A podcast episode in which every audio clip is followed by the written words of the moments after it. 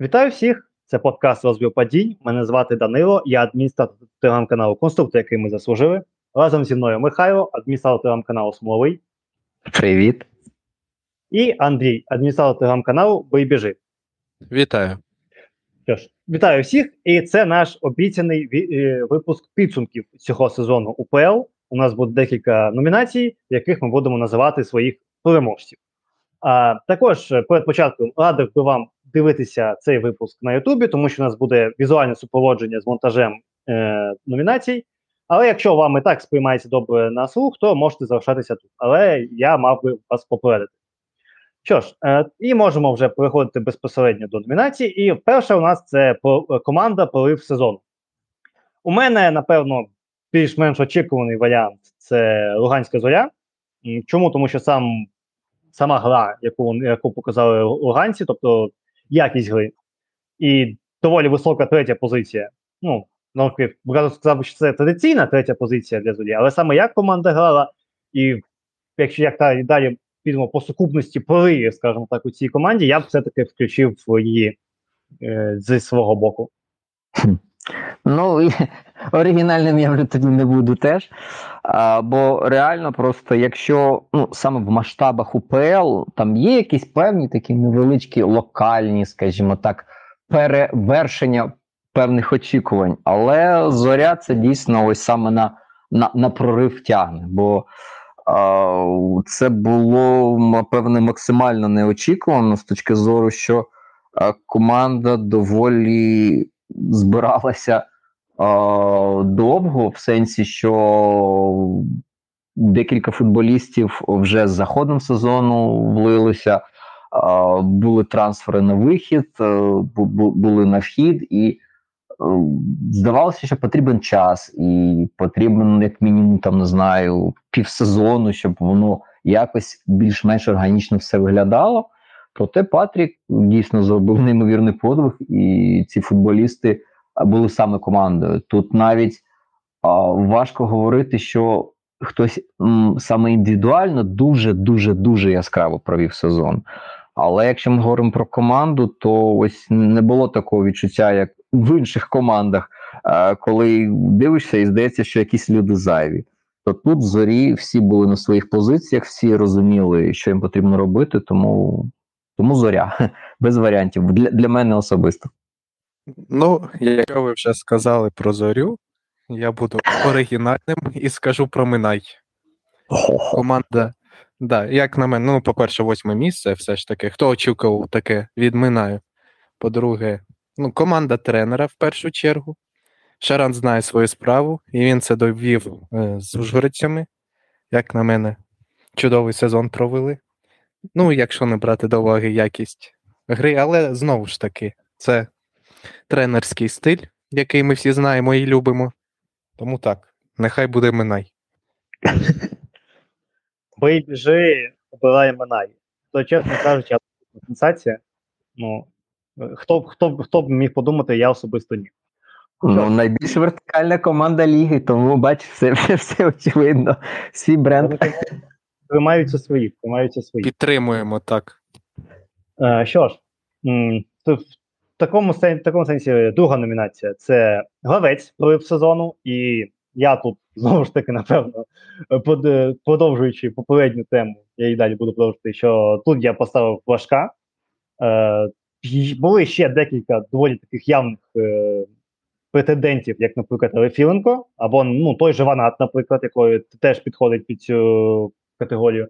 Але, як на мене, саме Башко зробив найбільший стрибок, тому що ну, про Ваната хтось, ну, про Фінка не чув, але Ваната обговорювали ще, коли він грав у за Чорномовець. А от Брашко настільки стрімкий стрибок від е, гравця Ю, Ю, Ю-19 Динамо до кандидата в основну збірну, ну, так, кандидата в основну збірну і, скоріше за все, гостя основної обойми київського динамо наступному сезоні це Брашко, і він знову ж таки частина прориву зорі. Так тому зоря так прорив, проривна команда, і саме тому більшість проривів, як на мене, буде пов'язана саме з нею. Тому я тут ставлю Брашка.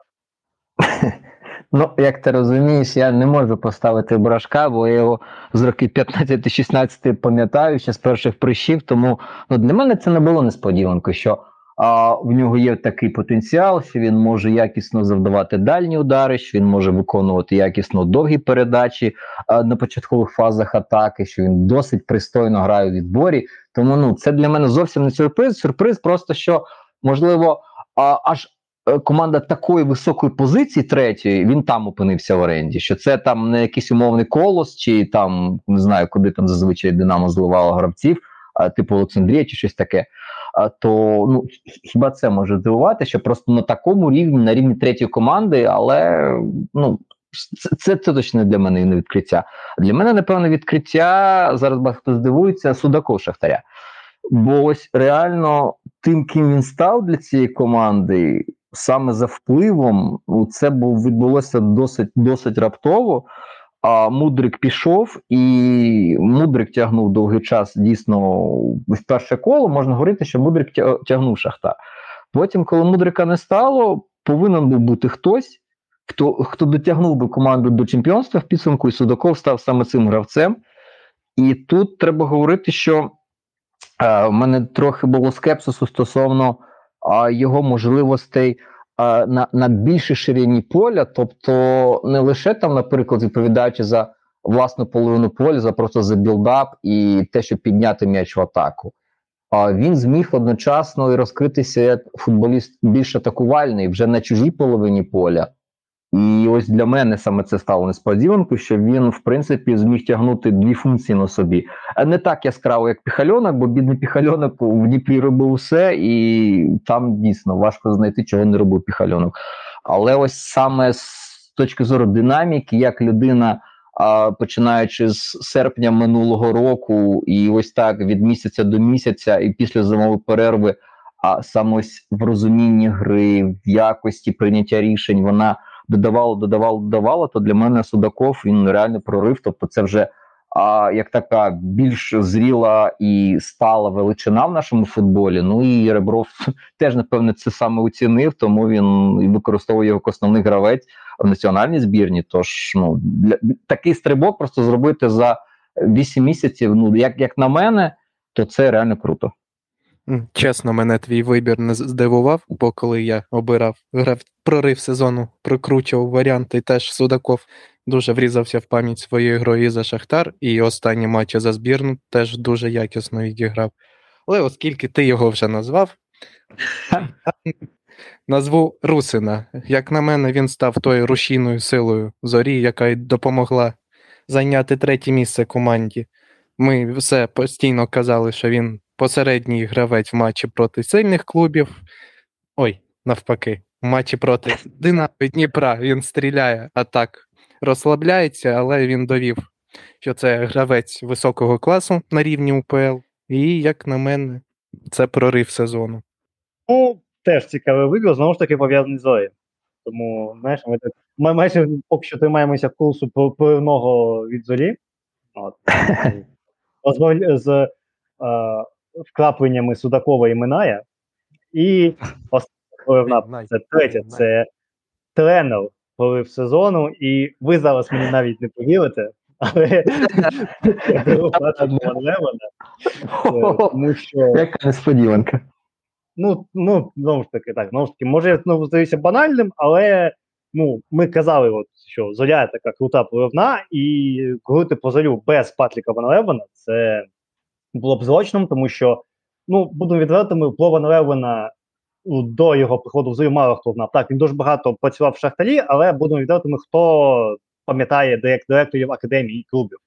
Так, тобто, назвіть мені там директора академії, який там був після Ван Левена, скоріше за все, крім якихось фанатів і експертів в цьому, хто цим цікавиться, ніхто б його не назвав. Тобто, це людина приходила майже повним ноунеймом, який колись, ну який до цього тренував тільки в Ізраїлі у Макабі Тель-Авів, До речі, зараз туди прийшов Лобікін, тому чекаємо Лобікіна у Зорі за два сезони. Prediction зроблено. Йому тільки треба з цим, з Поставом підписатися. Але Ван Левен дійсно показав за рік е, свою е, компетенцію як дійсно тренера, який може на як Михайло казав, на ходу йому там підкидували деталі, він їх на ходу прикручував і вони працювали і, і, і грали далі. І він за рік заслужив, статися з того, щоб отримати підвищення до Шахтаря. Тому, як на мене, максимально очевидний варіант. е, Що у вас? Ну тут знаєш, важко просто реально порівнювати, а, хто ось з'явився і одразу почав щось давати. Тому тут ну, складно реально знайти іншу кандидатуру, крім Патріка, бо просто людина прийшла і почала фахово робити те, що з десяток тренерів УПЛ так і не змогли. Тому ну, тут, тут важко просто щось дійсно видумувати, аби просто заради того, щоб видумувати. Тому Патрік і в мене, ну, м, напевне, Андрій скаже Патрік, хоча зараз послухаємо. Ну, тут я теж не буду нічого вигадувати, тому так. Новоспечений головний тренер Шахтаря. Найкращий тренер. Чого не, чого не. Шаран? Я думав, ти Шарана зараз назвеш. Та чого? Шарана ми всі знаємо. Нащо його називати? Він крутий, він поза конкуренцією. А, Хіба він що не тут можна сезону, він стабільність сезону. ну так, а ага. тут можна було б е, додати Грилчука в тому плані, що його тренерські ідеї дійсно були проривними, але Грилчук і до цього себе рекомендував як не найгірший спеціаліст, тому я б сказав, що це найбільше прозріння сезону в, в тренерів і тренерських ідей. Але знову ж таки, якщо говорити чисто по поливи, як на мене, то всі, всі ми погоджуємося, що Ван Левен це просто безкомпромісний. Що ж, від поливів ми приходимо до розчарувань. І команда розчарування сезону, не знаю, знаєте, це просто якийсь тут барабанна дріб, яка потрібна бути, тому що я не знаю. Ну, звісно, Львів всіх дуже сильно розчарував, але я не думаю, що хтось його поставив. І ну тут, напевно, все ж таки початок сезону від Динамо Київ. Тобто, напевно, і так, напевно, майже повний сезон Динамо Київ за там дуже рідкими е, перервами на щось більш-менш адекватне. І враховуючи той факт, що перед сезоном майже всі безальтернативно вказували, що Динамо це е, чемпіони, і взагалі немає, не буде питань. Ну, як на мене, розчарування сезону має бути нам. Ну, я вагався, бо дійсно Динамо підходить за всіма параметрами, але є більш, здається мені, а, дикий кейс е, в Олександрії, де команда, яка реально йшла на п'яте місце, е, з перспективою брати навіть четверте місце проти такого Динамо. Але навесні так сильно всралася, що навіть втратила свою єврокубкову позицію. Ну просто ось це реально розчарування. Бо а, те, що Динамо може таким бути, це в принципі ну за останні дуже багато десятків років я вже звик, що інколи таке трапляється, що може статися ось так. Ну тут, коли ситуація взагалі ну вона нічого від керівництва Олександрії не вимагала, вона не потребувала якогось такого нагального реагування на е, те, щоб По-перше, щоб Бротань почав суміщати молодіжки, потім ще й дорослу. Ну, просто придумали люди собі проблем, ну зрозуміло навіщо. Зараз вже з Олександрії скільки там людей 10 вже виписалися. Тобто а, прийшли до чого, зрештою, що ви пхали м, гурі, наче він грає якийсь херовий футбол. Але come on, ви цих футболістів, від яких ви намагалися, щоб Гура грав щось круте, ви їх зараз злили. Це фактично, що ви ви визнаєте, що не Гура був неправий, а що саме футболісти мали таку кваліфікацію, що з ними було важко грати в щось таке супер е, змістовне, супер, супер атакувальне з контролем. Тому для мене просто розчарування е, можна називати цю Олександрію навіть більше, ніж Динамо, бо е, в Динамо там від початку почалася яка історія, що команда програла перший матч, потім була зоря, і все так пішло-поїхало не, не, не, дуже круто. То Олександрія була на досить хорошому рахунку, вона йшла досить рівно і стабільно. Вона намагалася навіть там податися з Динамо в Києві. Там така була е, досить досить цікава напружена гра. А згадайте, хоча б як закінчили другий матч е, вже вже у Олександрії, вже на виїзді, там без шансів взагалі. Тому це рішення дивне менеджмент Олександрії мене все-таки мотивує поставити Олександрію вище е, як розчарування, ніж Динамо. Давайте місцями поміняємось, бо ви нормальні варіанти забирайте собі. Окей, наступний ти починаєш. Ні, ні, ти був другим. Ну, як на мене, дійсно, я згоден повністю з Михайлом. Мабуть, я б поставив би Олександрію, якби це не зробив Михайло, а так я все ж поставлю Львів. Він мене дуже засмутив, дуже розчарував. Да, знаю, що Данило сказав, але все ж дуже. Особливо після зимової перерви, коли вони скупилися, е, тренера повернули, з яким вони більш-менш щось показували, і такий. Не знаю, це навіть не ганьба. Таке слово ще не придумали, щоб описати сезон Львову.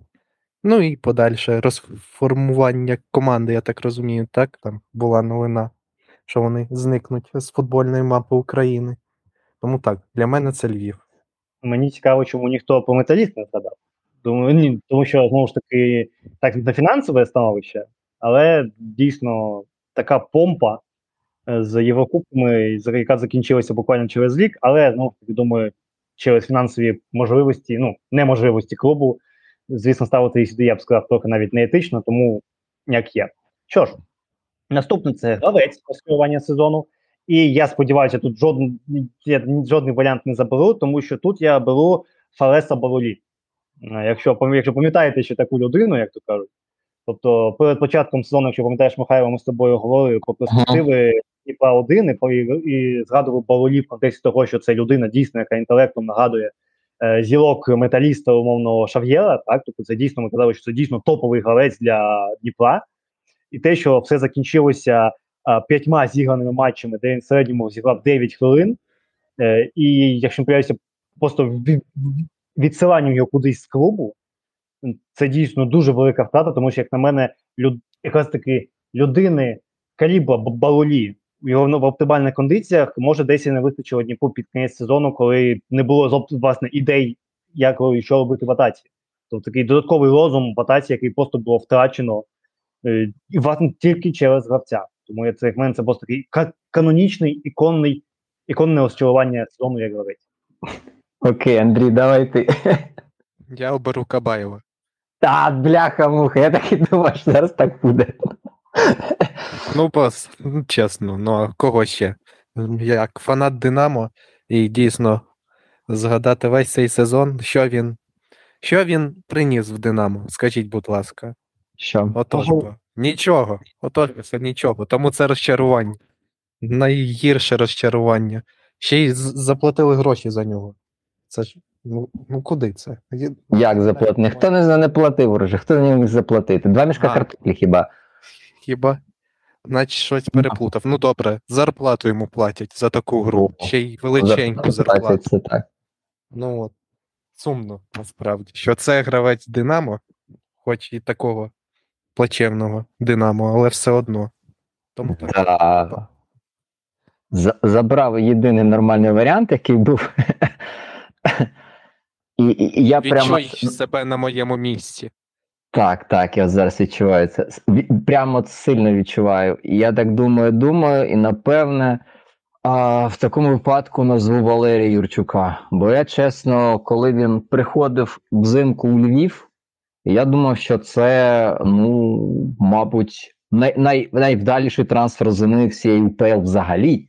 Бо Львів пропускав дуже багато голів, а, скажімо так, максимально простих, таких, що залітають раз на не знаю, 150 років, але вони чомусь залітали за дивним збігом. І мені здавалося, що Юрчук саме дасть е, команді ось цю надійність. Вона, можливо, не надто яскрава, не надто видовищна в атаці, але там раз на декілька ігор щось залітає. Але коли припинить залітати все, майже все, що летить у напрямку воріт, то якось ситуація поліпшиться. На жаль, там пам'ятаємо ми цей легендарний матч. Боже, я таки не пам'ятаю вже з ким, е, коли Юрчук там напривозив. Ну, не те, щоб напривозив, але реально це було максимально якось все недолуго, і ці удари, які злітали, вони злітали з дистанції дуже далекої, і він м'яч не міг нормально зафіксувати. Тобто, ось ці мої очікування, що це це, це Верес був. Так, це, це лобо, чи то лобовий, так, майже лобовий матч. Тоді ще інтрига типу жила, бо це на той момент ще був 23-й тур, здається, 23-й тур, так. І ось ці м'ячі, ну, чесно, для мене то було, мабуть, шоком ударом. А, бо я очікував набагато більше. Бо за дистанцію цих всіх років Юрчук на рівні УПЛ постійно видавав надійність. Він е, можливо помилявся, але такого, що він помилявся в один в одному матчі декілька разів. Ну такого не було. Тому для мене це дійсно, якщо забути про Кабаєва, то це особисте моє розчарування, напевне, номер один тоді. Ну що, згоден. Я так розумію, я так виплендився з цим Баулі, знаєш, згадав пів Микола, вже половина людей вже навіть не пам'ятає, що таке, що таке людина існує. А, ну, в принципі, в цьому його розчарування, що он де він. А, і далі це останнє розчарування це тренер розчарування сезону. І тут у мене така була теж дилема між е, двома варіантами. Е, перший це був Мілчо Ческу, другий це був Руслан Ротань. І я от дивився на це, вагався, вагався, дивився, вагався, дивився. І все ж таки, під вагою аргументів Дмитра Чорнобая я схиляюся все ж таки до Мілчі Луческу через е, саме е, його психологі... якості як психолога, тому що було ясно, видно це саме провальний початок сезону. Е, і всі ж е, думали, що от, е, через війну яким чином Динамо це психологічно перенесе. І було видно, що психологічно команда просто померла. Як на мене, якраз таки місія Луческу, як людина, яка вже була у схожих обставинах в Шахтарі, коли треба було через е, війну тікати з міста. Я думав, що він якось зможе стряхнути команду, тримати їх в тонусі, не дати їм поплисти. Але я цього взагалі не побачив. Тому, от, напевно, тільки через це я все таки схилявся до нього, тому що дійсно, як психолог, він е, провалив свою роботу, і було видно якийсь момент, що дійсно команда просто от втратила будь-який контроль, і як на мене, саме на ньому має бути перша відповідальність. Ну, а Руслан Тарутань, це, звісно, був напевно мем сезону, але теж таки, напевно, напевно, я поки що його мочити не буду. Давай, Андрій. Залиш, залишу місце для маневрів Михайла. Зайду з цікавого варіанту і скажу, що це Олександр Кучер. Ого. Ого. Так. Дніпро, ну, по-перше, знаємо про якість гри. З такими виконавцями команда може грати набагато краще, набагато змістовніше. По-друге, можна сказати і про те, як вони втратили гандикап, скільки п'ять очок в них було перед Шахтарем, чи скільки? Ну, здається, п'ять, да? Можете мене виправити, будь ласка, якщо я не правий. Ну, був відповідь, але не пам'ятаю точно. Кількість очок. Здається, 5, можливо, 6, а можливо, 5. І все втратили. І я думаю, що це в першу чергу недопрацювання тренера, як на мене. Полетять, може, потім в мене тапки, капці, але нічого страшного, переживемо. Ну, я б більше тут би закидав би не лише би капцями, а цими резиновими штуками такими довгими, а більше менеджмент, а більше їх е, такі максимально тупі, примітивні, необдумані, взагалі не продумані рішення. Бо, наприклад, а згадайте ось цю дискваліфікацію Сватка, з якою всі ходили, носилися і чекали. А просто для розуміння, між третьою жовтою карткою та четвертою жовтою карткою Сватка пройшло 18 бляха турів. 18. Ну невже не можна було, як, наприклад, це роблять в Шахтарі, де є менеджмент досить пристойний, який розуміє ризики, який вчасно все зважує, і так далі. Тобто міг Сваток обнулитися до матчу Шахтарем, Шахтар міг грати проти більш сильного Дніпра, типу в захисті. А, можна було шукати гравців більш пристойних для того, щоб вони сиділи десь на лавці, інколи там грали. Хоча по факту все одно а, грали лише двоє довбик і хальонок. Решта просто виходили на поле для кількості. А якби ще декілька гравців, щоб, ну скажімо так, перевершували Кабаєва за рівнем імпакту на гру, можливо, Дніпро все ж таки догріб би до чемпіонства. Але ну, тому просто тут більше мені здається, тут не саме кучера, а більше ось туди в напрямку Краснікова і вище. Я, я б туди більше б хилив. А, серед тренерів, напевно, мене найбільше а, з точки зору розчарування підкосив Вернедуб. А, він, я просто пам'ятаю, як сьогодні його в'юшку, що ось я, напевне, візьму собі іспанських асистентів. Це було роки 4, може 5 тому. що ось я буду щось нове для себе відкривати, якось футбол а, свій урізноманітнювати. Потрібно, мабуть, час, дійсно час прийшов, потрібно що змінюватись, та бла бла бла бла бла бла. Так він же в шерифі попрацював, де він ще там працював. Але він повернувся в Кривбас, і це той самий Вернедуб, який був ну скільки там 5, 10, ну десь 9 років тому, 8 років тому. І ось мене ось це дійсно розчаровує, що Кривбас досить непоганий мав потенціал з точки зору бюджету, щоб видавати щось більш таке яскраве, більш змістовне. Але все одно ми знаємо, що Вернедуб це одна така чітка лінія, не надто гнучка розвитку. І під цю лінію підбираються гравці, і все все підкорено ось ось, ось цій меті відтворити матч е, Шериф Реал. І мені здається, все-таки це це не круто. Коли ось тренер дійсно він заручник власних ось цих ідей, і він не хоче їх навіть трошки якось урізноманітнювати. І дуже-дуже часто Кривбас дійсно виглядав типу команду, яка наче має ініціативу. Але ось це дуже нагадувало ось ту збірну Петракова, коли наче є м'яч, наче є якась ініціатива, наче команда на чужій половині. Але ось не вистачає все-таки якісної фахової допомоги гравцям, як атакувати, яким чином розігрувати м'яч, як створювати більшість, як шукати простір. Ну, у Верендуба все просто: бій вперед, біжи, все.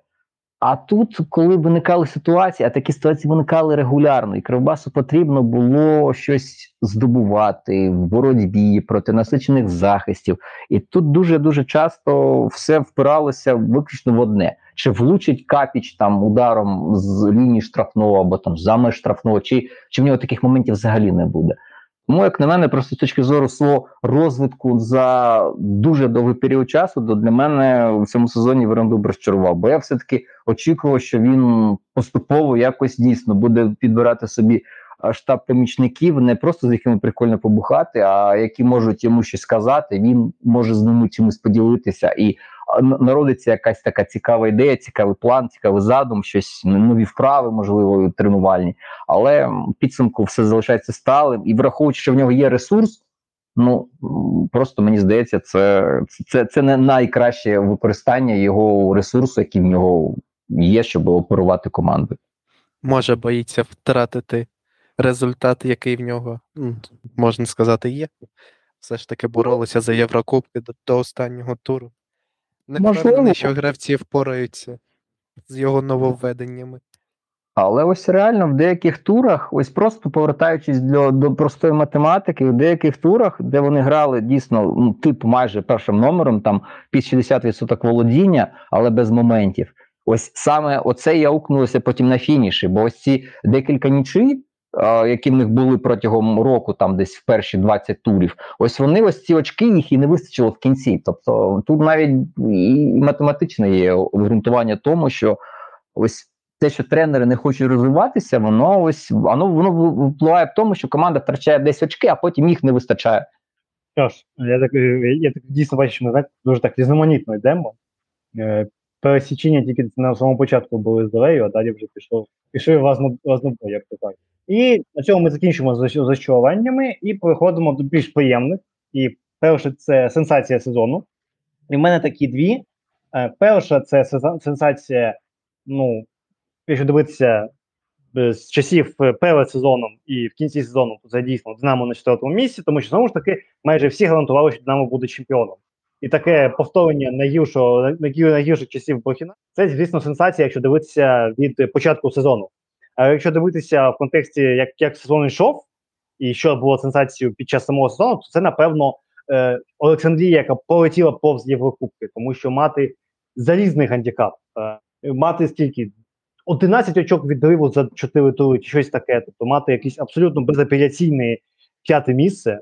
Що все там нічого не станеться, навіть е, там зі всіма передлягами латання нічого не, вдієш і так злитися, і ще й злитися е, Волсклі, яка нагадаю, що там взимку думали, чи буде Волска вилітати. Це така, як для мене, подвійна сенсація. Це ось те, що в останньому турі Олександрія з Волскою помінялися місцями. Тому такі от дві сенсації я так і не зміг обрати яку з них одну, тому от скажу дві з двох різних точок зору. Ну, я згоден з Динамо повністю на 100%. От ти сказав про Олександрію, а я скажу про Ворсклу. Що дійсно це сенсація, що вони змогли вигребсти з 12 чи 13 місця і доплисти до Єврокубків. Звісно, розуміємо, що скрипник в контексті УПЛ це дуже якісний тренер, зміг команду налаштувати після зимової перерви, зміг якось привести до ладу ігру і показав, що прогнози щодо їх успішного виступу були не пусті, скажімо так. Ну, для мене сенсація сезону це те, що Динамо не змогло двічі, граючи з металістом 19-25, перемогти.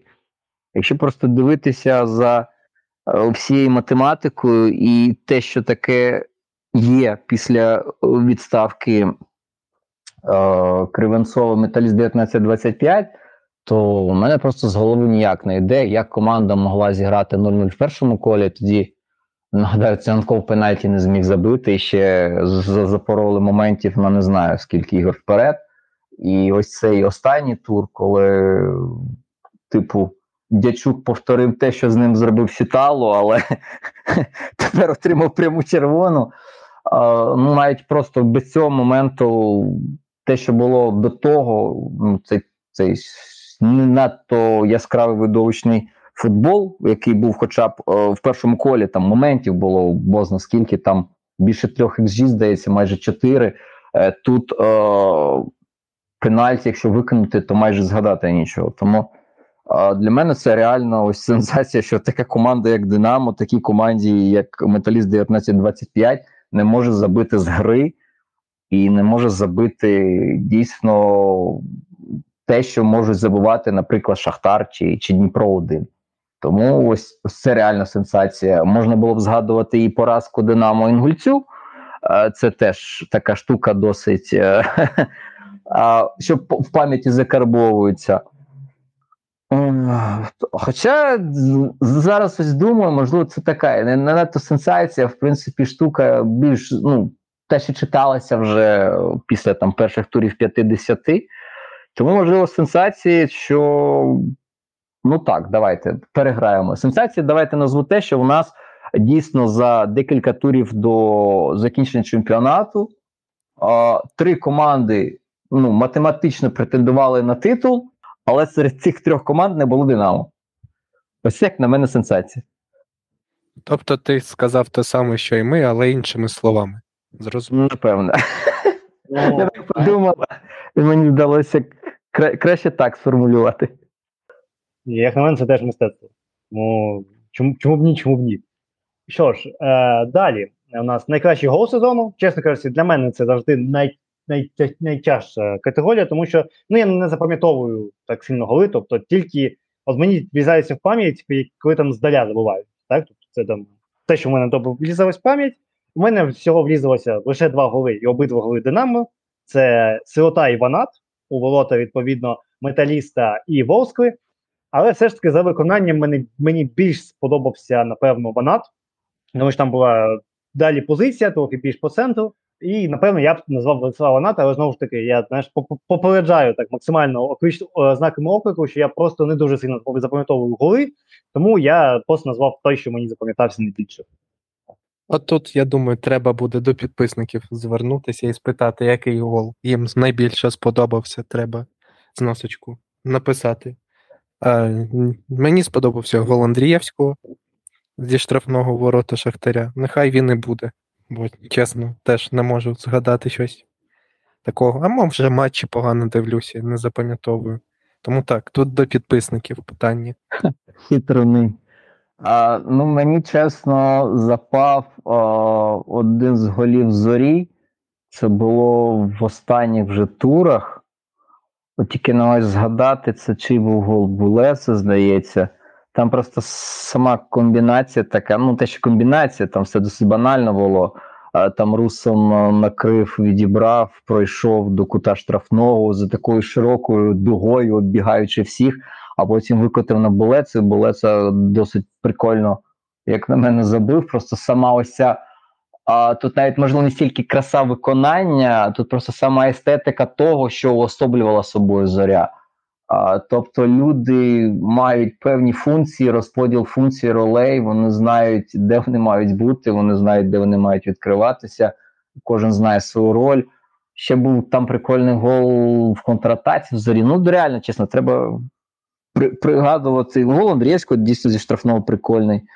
Е, Там ще, здається, один гол Судакова був непоганий. Там були в нього шмурдяки, коли там після рикошетів щось таке залітало, долітало на силу до воріт. Але був там дійсно і прикольний на виконання. А, Матвієнка гол крутий, теж у Львові. А кому у Львові він забивав, вже не пам'ятаю теж. Тут, тут реально важко, бо в голові картинка виринає, ти згадуєш гол, потім інший, потім перекривається ще одним якимось. Тому тут дійсно варто запитувати і людей, а потім вже так е, від себе додати, кого брати. Бо ну, реально протягом сезону забивали досить часто такі м'ячі досить красиві, навіть комбінаційні, не просто на виконання удару, там ще якась була крута ідея. Ось мені пригадується гол Лонвейка, наприклад, єдиний він здається, був, тому, мабуть, всі його запам'ятають. А, Там така прикольна була теж комбінація там за участю Ваната Циганкова, і він там з ходу дотик бив. Ну, тому не знаю, мені мені важко реально. Я ось думав, думав, думав, і я так і не придумав один, бо декілька варіантів є прикольних і важко обрати. Ну, Це завжди дуже важка тема, тому що що, що, а коти годі голи дуже рідко влізають в пам'ять, якщо там щось не супер-пупер. Що ж, наступна це я пропустив, але нехай не буде зараз найяскравіший матч. От сезону. якби ти не сказав, ніхто би не знав, що ти пропустив. Ну, а я я чесно людина, розумієш, я я, я, я відмовив. І плюс, якби ви б знали, ви б знали, потім мене шантажували цим, тому я одразу зливаю цю карту. А найяскравіший матч сезону. І тут я теж дуже багато думав, але тут я, напевно, оберу матч що Чорноморець Шахтар 2-2, тому що, по-перше, це, це унікальний матч, який ми тут обговорювали, як матч, де е, Шахтар дуже швидко забиває, і при цьому суперник не сиплеться. І це було дійсно дуже цікаво. Е, такий шоукейс е, крутого чорноморця проти е, ідеї Йовічевича, така дуже відкрита, дуже яскрава гра, як на мене яка ну доволі результативна, 2-2, звісно, не 5-5, але ну дійсно показала якийсь рівень е, саме гри і якоїсь побудови ідей. Ну і це такий був один з е, подарунків Дніпро 1 яким він не скористався. Тому тут я беру матч другого колу на малий Шахтар. Я, мабуть, оберу матч Динамо Чорноморець 2-3. Мені дуже сподобався за емоціями, за якістю гри від обох команд. Ну, а якщо в плані результативності, то це Верес Металіст. Металіст же, да? 5-5. Так, так, так, металіст. Да. От оцей другий матч. Як на мене, фаворити в цьому сезоні.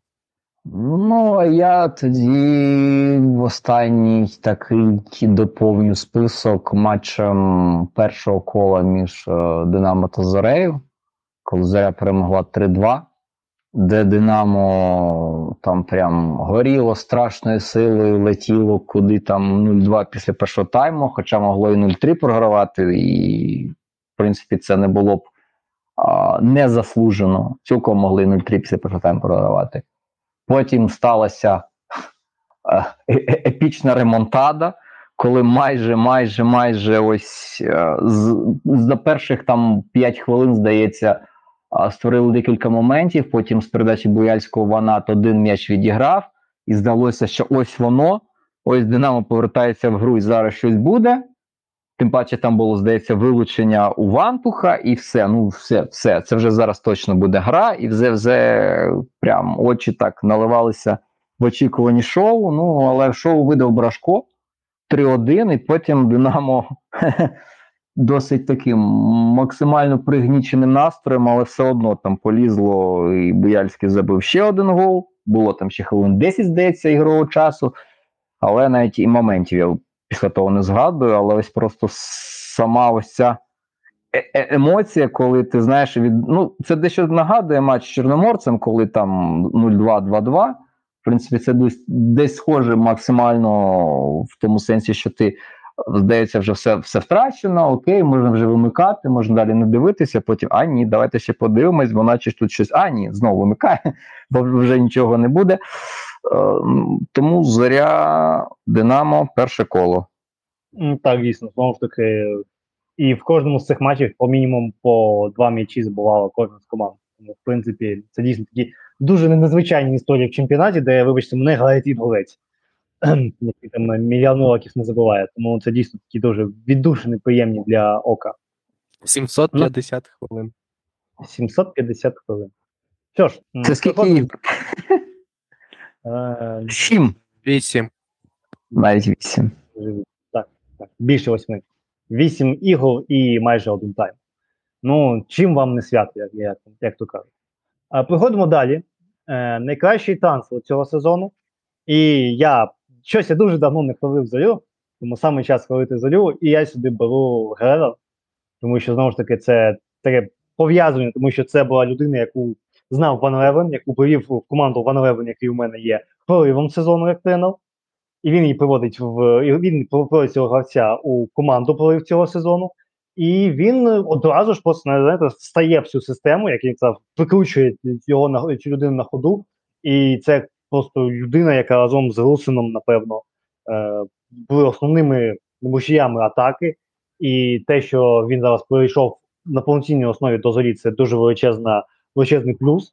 І я б його сказав, тому що дійсно так дуже швидко стати настільки ключовою фігурою, і що його травма буде дуже сильно підкосила е, Золю перед матчем з Шахтарем, то ну я б взяв його і навіть не думав. Плюс панамець, якби завжди прикольно, коли в Україну приїжджають там вперше з якоїсь там екзотичної країни і так круто розвивають.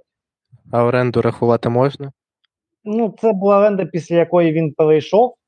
Ні, Тому- я маю на увазі, чи можна називати е, от, Тобі можна. трансфер. А, ну, Можна, Тобі мені можна.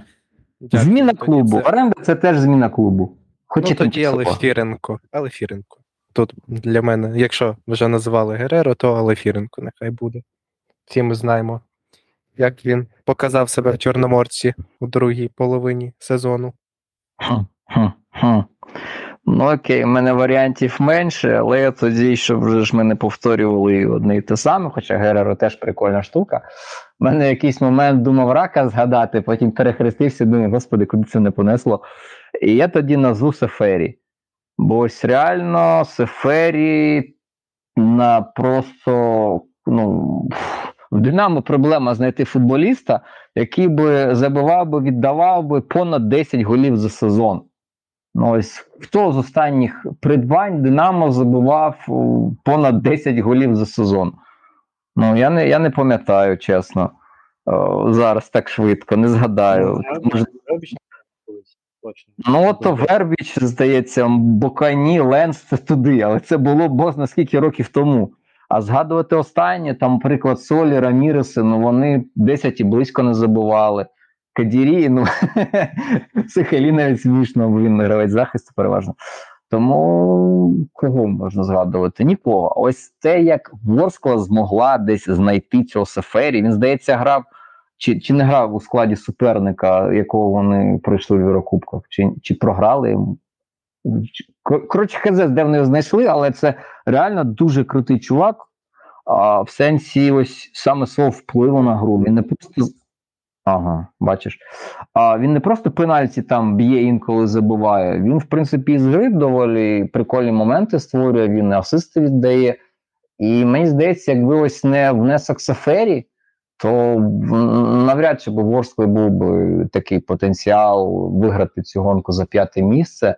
Якщо ось просто дивитися на, на загальному фоні на всі дистанції чемпіонату, не лише там одне коло, то мені здається, Сафері це було максимально круте придбання.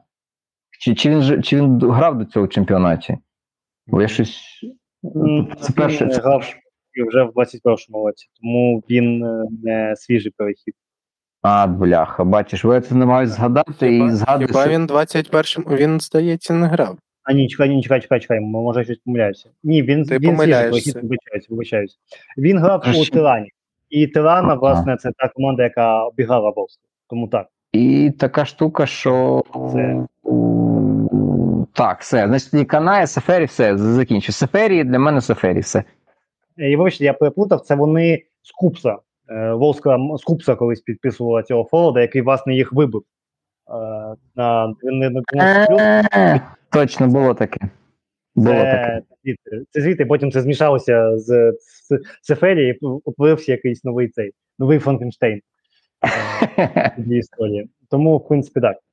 Що ж, м, дійсно так. Е, далі у нас найкращий молодий гравець сезону. Молодий у нашому розумінні це молодше 21 року. І я тут е, піду на друге коло, тому що тут у мене е, Брашко, тому що знову ж таки, якщо він творив сезону, то це найстабільніший гравець Ю-21 е, протягом всього сезону. Так, але Фіренко, але Фіренко знову ж таки грав добре е, тільки у другій частині цього сезону. Ну, він е, просто він грав тільки у другій частині. Але. Хіренко 23. А, так, він, йому, він настільки Він старий. старий. Да, нехай, нехай. Тоді взагалі спис е, ви- ви- викреслює його звідси. Хоча і знову ж таки на Євро Ю-21 он у Франції середній вік 20 років, тому нічого тут не, не треба тут. УЄФА визнає, що можна, отже і мені. Але дійсно, ну це просто найкращий, найкращий гравець протягом всього сезону. Е, Він, в принципі, один з найкращих взагалі гравців, не те, що Ю-21, тому, як на мене, він є максимально очевидним варіантом. Ну, для мене тоді буде Салюк. Якісно провів весь сезон. Мені сподобалась його гра в Чорноморці. Тому буде він. Без пояснень. Ну, Судакова вдруге називати я не буду. Ну, Бр- Бр- Бр- Бр- Брашко, можливо, Брашко. Але напевне, все-таки з урахуванням того, що там була дискваліфікація наприкінці, і Ванат не починав основним. Але думаю, Ванат все-таки заслуговує хоч щось десь отримати. Тому віддам йому молодого найкращого гравця, бо в принципі потенціал він свій продемонстрував. Продемонстрував навіть певну еволюцію, бо всі ми знаємо, що після бий-біжи в Ю-19 футболістам дуже важко звикати до командної гри, до командної взаємодії. Коли ти нападник, тобі б'ють пиром центральні захисники, і ти один проти чотирьох, один проти п'яти, тобі треба там продиратися, пробиватися. В тебе мало якісних моментів, ти часто б'єш з дистанції. Так він, до речі, забив Ворсклі. Ось він дуже багато таких голів забив на рівні Ю-19, бо просто фізично в штрафний майданчик важко продертися одному проти чотирьох, проти трьох.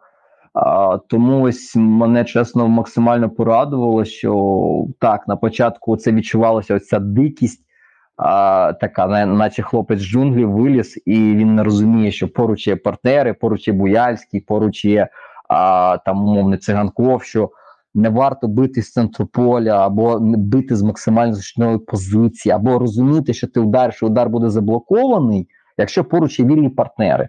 То спочатку Ванат їх не бачив, потім він почав бачити, почав віддавати передачі, і ці передачі ставали гольовими навіть. Тому ось саме за, за, за сукупністю того, що людина змогла взяти відповідальність і, хоча виграти конкуренцію, це так дуже, дуже голосно сказано, бо фактично вигравати її було ні в кого.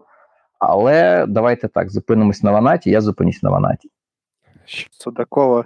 Його б можна було назвати, але він вже третій сезон в основі Шахтаря бігає, тому ну якось так нечесно Найчекається. по відношенню до Салюка. Найкращий.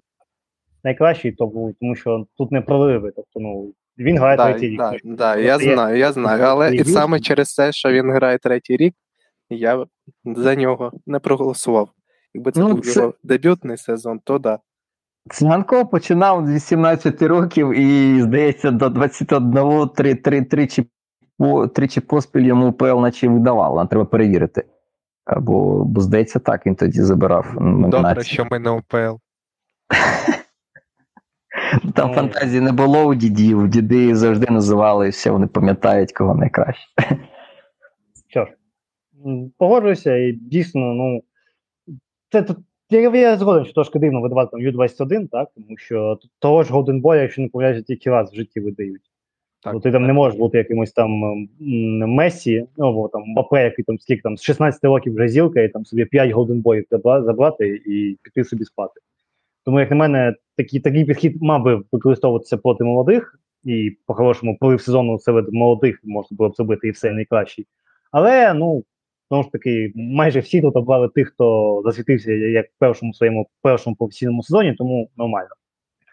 І переходимо до таких більш е, вагових категорій. Найкращий тренер цього сезону, і ви мені зараз навіть не повірите, тому що я так у мене е, просто повторення того, що я казав на першу, на другу і третю номінацію. Ну, я ну, беру Ван Левена просто тому, що, ну, е, чесно кажучи, я б навіть не міг когось ще відмітити в цьому сезоні. Так, Тому що знову ж таки, про Євічевича ми з вами взагалі рекордно не говоримо, то і той факт, що його викинули з шахтаря після чемпіонства, багато що кажуть про ставлення цього гравця е, до цього тренера.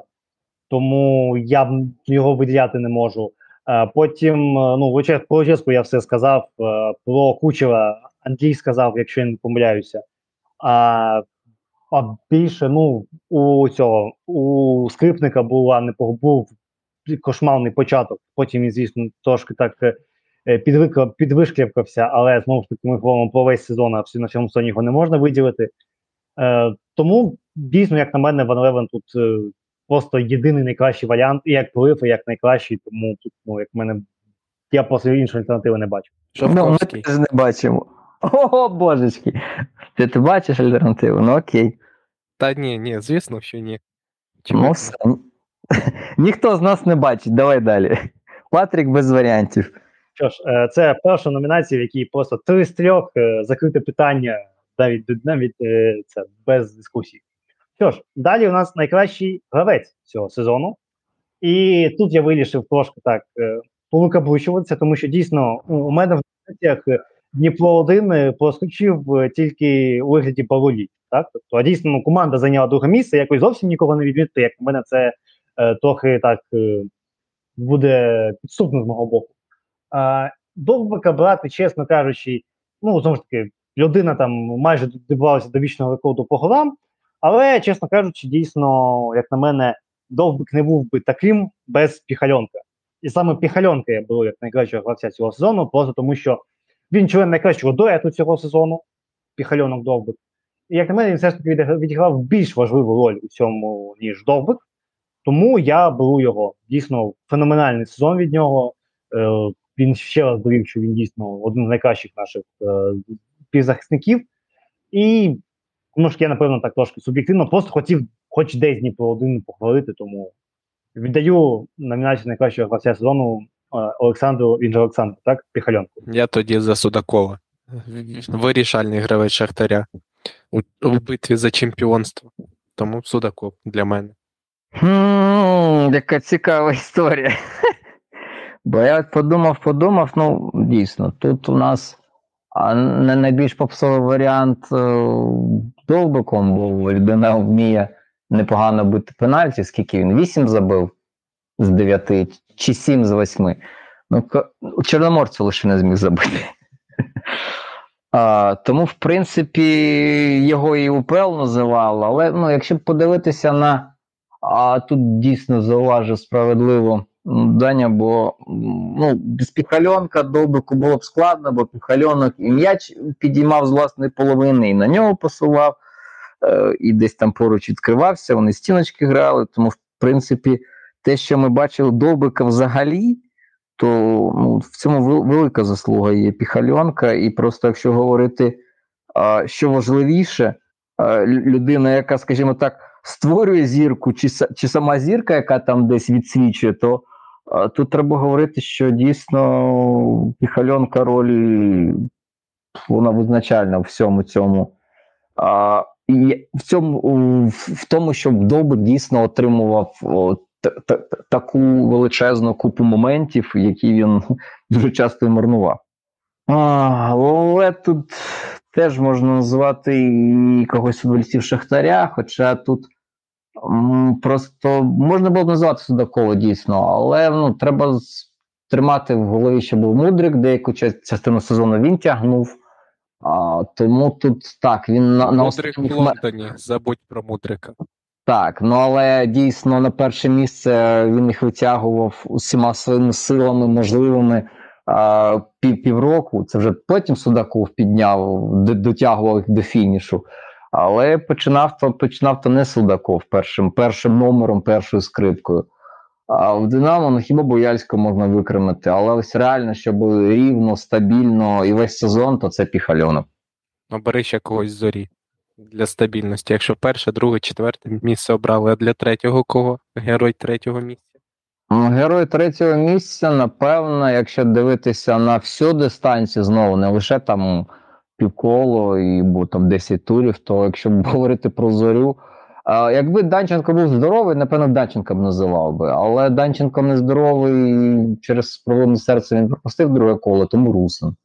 Русина я б туди пхав би десь е, в призери теж.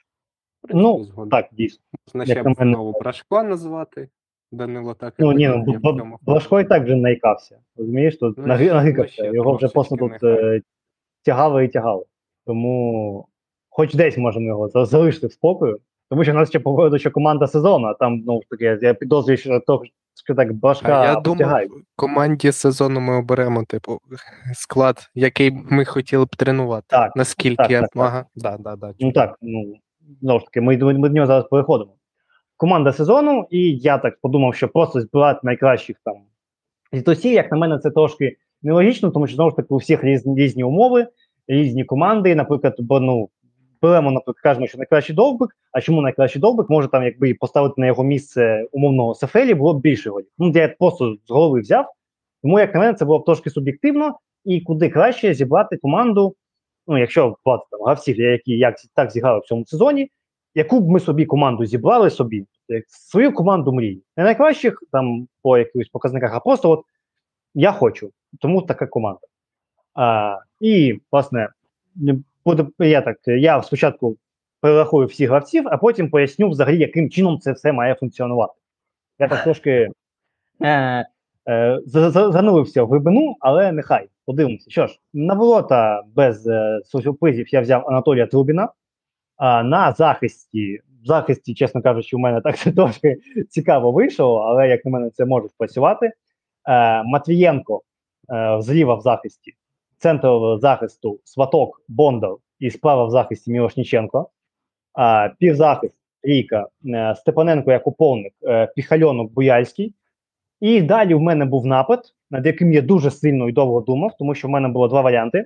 Е, Перший варіант е, це зберегти класичну, класичну спайку довбик піхальонок і подивитися, і не спробувати якимось чином, що довбик все ж таки це має бути такий маяк е, для піхальонка. І в принципі, коли піхальонок на м'ячі, то треба крити довбика, і це відкриває зони для Бояльського, а Бояльський це майстер зон. Тобто це була б дуже цікава комбінація, яка в принципі дуже плідно, наприклад, теж збірна показала, що там дуже один короткий проміжок, що Буяльський і Піхальонок, Буяльський довбик, прошу вибачення, можуть максимально ефективно взаємодіяти і допомагати один одному. В такому випадку я б взяв більш проактивні фланги, які були, були виділені саме атакою простору. Тобто це мали бути такі е, чуваки, які, будуть помирати за емблему на селсі. Тобто я тут, е, так взяв е, Соломона Отабора і Русина з металіста 1925. Тобто мені не потрібні там найкращі гравці сезону, мені потрібні дійсно е, робочі чуваки, які готові впахувати. Щоб атакувати зони, щоб знову відкривати простір для, для Довбика і Буяльського. Але я відкинув цей варіант, і я взяв такий більш свій мі, ем, варіант моєї мрії, тому що, як на мене, однією з найбільш недооцінених концепцій в футболі на даний момент поки що це контрольований хаос в атаці. Це що, що, наприклад, е, Шевченко намагався побудувати у збірні, якщо пам'ятаєте, матч проти Ісландії або матч проти Хорватії. Він от в тому одному матчі він вирішив вийти з якомусь дуже експериментальним нападом, де всі намагалися змінюватися. Це абсолютно не спрацювало і був тотальний хаос, ніхто не зрозумів, що робити. Але це дійсно дуже цікава ідея. Збірні це не реалізувати, тому що треба дуже дуже багато часу награвати. Тому, щоб взяти сюди, я прикинув, що мені потрібні універсали, так? Тобто люди, які можуть змінити там декілька позицій, так, звісно, з, з втратою якості, але з несуттєвою, тобто, щоб вони більш-менш могли природно себе там почувати. І тому я взяв е, трійку Русин, але Філенко Ванат. Ванат може зіграти зліва і на і зліва, якщо він грав, наприклад, в благодійних матчах, і де з самого самого початку кар'єри Динамо його намагався награти Луческу. І на центр Форварда Русин, Русин той, що злі. Русин це теж людина, яка може зіграти і на центр Форварда, і зліва. І Лефіонко це людина, яка може зіграти і справа, і зліва, і в центрі. Тому, як на мене, це ця трійка, яку можна натренувати настільки, що вони могли вільно між собою пересуватися, і це три, три людини, які були суперрезультативними в цьому сезоні я, для себе. Тому, як на мене, ця трійка е, це куди краще поєднання. Е, тепер повертаючись до описати цю команду з самого початку. Як на мене, сваток це е, наш найкращий ведучий центральний захисник. Тобто, це людина, яка контролює ситуацію, яка бачить, що відбувається. Як на мене, Бондарю якраз потрібен такого типу е, партнер. Тобто Бондарю е, потрібен не перш за все людина, яка там буде віддавати. Бондарю потрібен той, хто буде його направляти. Тобто більш-менш такий, тобто Бондар це, мовно кажучи, варан. Дуже спрощено. Варан це дуже дурний захисник, як показав Манчестер Юнайтед. Але разом з Рамосом він був один з найкращих, тому що Рамос йому допомагав ставати краще. І якраз таки, як на мене, сваток з Бондарем може так спрацювати. Матвієнко, тому що мені е, потрібен більш-менш адекватний вихід е, з оборони через пас. І як на мене, Матвієнко це трійка, це те, що наприклад, у збірні було. Ну і Мирошниченко це людина, яка дійсно непогано просувала, яка вже ну летання, тобто він дійсно був за, за, залучений у просування. Це людина, яка, наприклад, летання викрив у збірну, якщо що, як на мене, це. Ну і плюс доволі низька конкуренція, якщо чесно, на цій позиції. Тобто у нас фланги захисту дуже такі обіднілі були в цьому сезоні. Е, тому ну, Матвієнка через це я так насильно перевів наліво. А Мірошніченко, як на мене, дійсно непоганий варіант, знову ж таки, повертаючись до ідеї з просуванням. Тобто, це е, вивести все-таки е, просування більше на Трубіна і флангових захисників, тому що знову ж таки Трубін це, напевно, зараз найкращий взагалі безальтернативно, особливо після травми Бушина, голкіпер в плані гри ногами. Так, дійсно є привози. Але для цього, власне, була зроблена така більш консервативна пара центральних захисників, яка має це нівелювати. Власне, щоб це нівелювати ще до них е, в пару, ну, трійку, і так їх там і так пара. А, Степаненко, так, тому що Брашко це знову ж таки більше по передачі. А як на мене, все-таки Степаненко це досі найкращий саме консервативно обо- об- обо- е, захисного плану. Тобто, через нього не буде, ми не будемо його так сильно нагружати е, у піднятті м'яча, тому що у нас є фланги, тобто весь акцент йде туди, і Степаненко може власне їх страхувати, як завжди. Він найкращий в цьому. Це просто мільйон мільйон про це було сказано. Тому він, як на мене, добре тут вписується. Ну і Піхальонок Бояльський, це об'єктивно кажучи, як я казав, це найкращий гравець сезону за версією більшості подкасту вас падінь. Ну і Бояльський це найкращий в серцях, як на мене, гравець. Тобто, як на мене, він е, разом з вмінням Бояльського Піхальонка розв'язати і дуже класно віддавати. І цей хаос в атаці, який ще буде вивільнювати позиції, і Буяльський в цьому, цьому, як на мене, спрацює майже ідеально як підтримка. І, власне, через таку цю пару Піхальонок Буяльський я і взяв Степаненка, щоб якось, хоча б якийсь якась стабільність, якийсь, як, якийсь цемент до цього колоса додати, тому що без нього це було б такі глиняні, глиняні у цього колоса. Тому ось так у мене команда виглядає, так доволі така експеримента- експериментальна, як на мене. Але ну я, чесно кажучи, от з цією командою я б е, попрацював, я б щось попридумав, скажімо так. Ти так серйозно підійшов, що мені аж соромно. Він половину бюджету лише використав, бо, наприклад, АПЛ дає 100, там 100, 100 типу фунтів як на, на, на гравців, він здається 50 використав лише, суд- судячи за прізвищами. Я назву. Отже, на воротах Бущан, справа Кінджора, в центрі Забарний і Сирота, зліва Вівчаренко, в центрі півзахисту Сидорчук, е, Буяльський і Андрієвський. На флангах Циганков та Назарій Русин, і в нападі Ванат. Отак. Да. Ну, От це це вже. Це вже менеджер. Команда. Цікаво, за хто за кого ж він зболіває? Я вболіваю за Минай. А ви? Ну, бачиш, це 100%. Ну, ти майже весь бюджет витратив. Бо там циганков, скільки там, 15 зі зі 100 б його поцінили. Бо Салах дорогий був падлюка, я його в собі не зміг придбати через це, бо не поміщався за бюджетом. Я думаю, що у своєму плані десь, десь у умов УПЛ це Салах. Тому, думаю, десь так. Я, я думаю, що Запорожець був би дуже дорогим у своєму праймі. А, тому я б, якщо чесно, так подивився на бюджети фентезі Андрія, тому що щось в мене тут не сходиться. Ви не рахуйте чужі гроші, рахуйте свої. Ой, окей, тоді я порахую. Ну, в мене був би дорогий Трубін однозначно на воротах. А в захисті я б, напевне, поставив би в центрі захисту Матвієнка і Рудого, того ж Чорноморця Салюка. А ось з флангами тут реально біда, страшенна біда, бо знайти хорошого лівого правого захисників, щоб ось прям задовольняв усі побажання потенційно ну, досить складно. Напевно, все-таки авансом Дубінчака, знаючи, яким він може бути, але яким він поки не є, тому бюджет там досить нього не надто високий. А справа, ну, справа тут реально така штука. Дуже складна замислитися, прям треба серйозно. Я дуже довго думав, то тут або Конопля, або Мірошниченко. Ну, напевно, все-таки Мірошниченка братиму. В півзахист в мене без опорників. Ми не будемо грати в бий-біжи, ми гратимемо з м'ячем. Тому тут трійка Піхальонок, Судаков, Буяльський, тут без варіантів взагалі. Люди будуть створювати моменти, а ви там будете біля власних воріт, а вас Степаненко буде скріплювати цемент, то мені цемент не потрібен, бо в мене є люди, які цей цемент будуть просто перетворювати на попіл.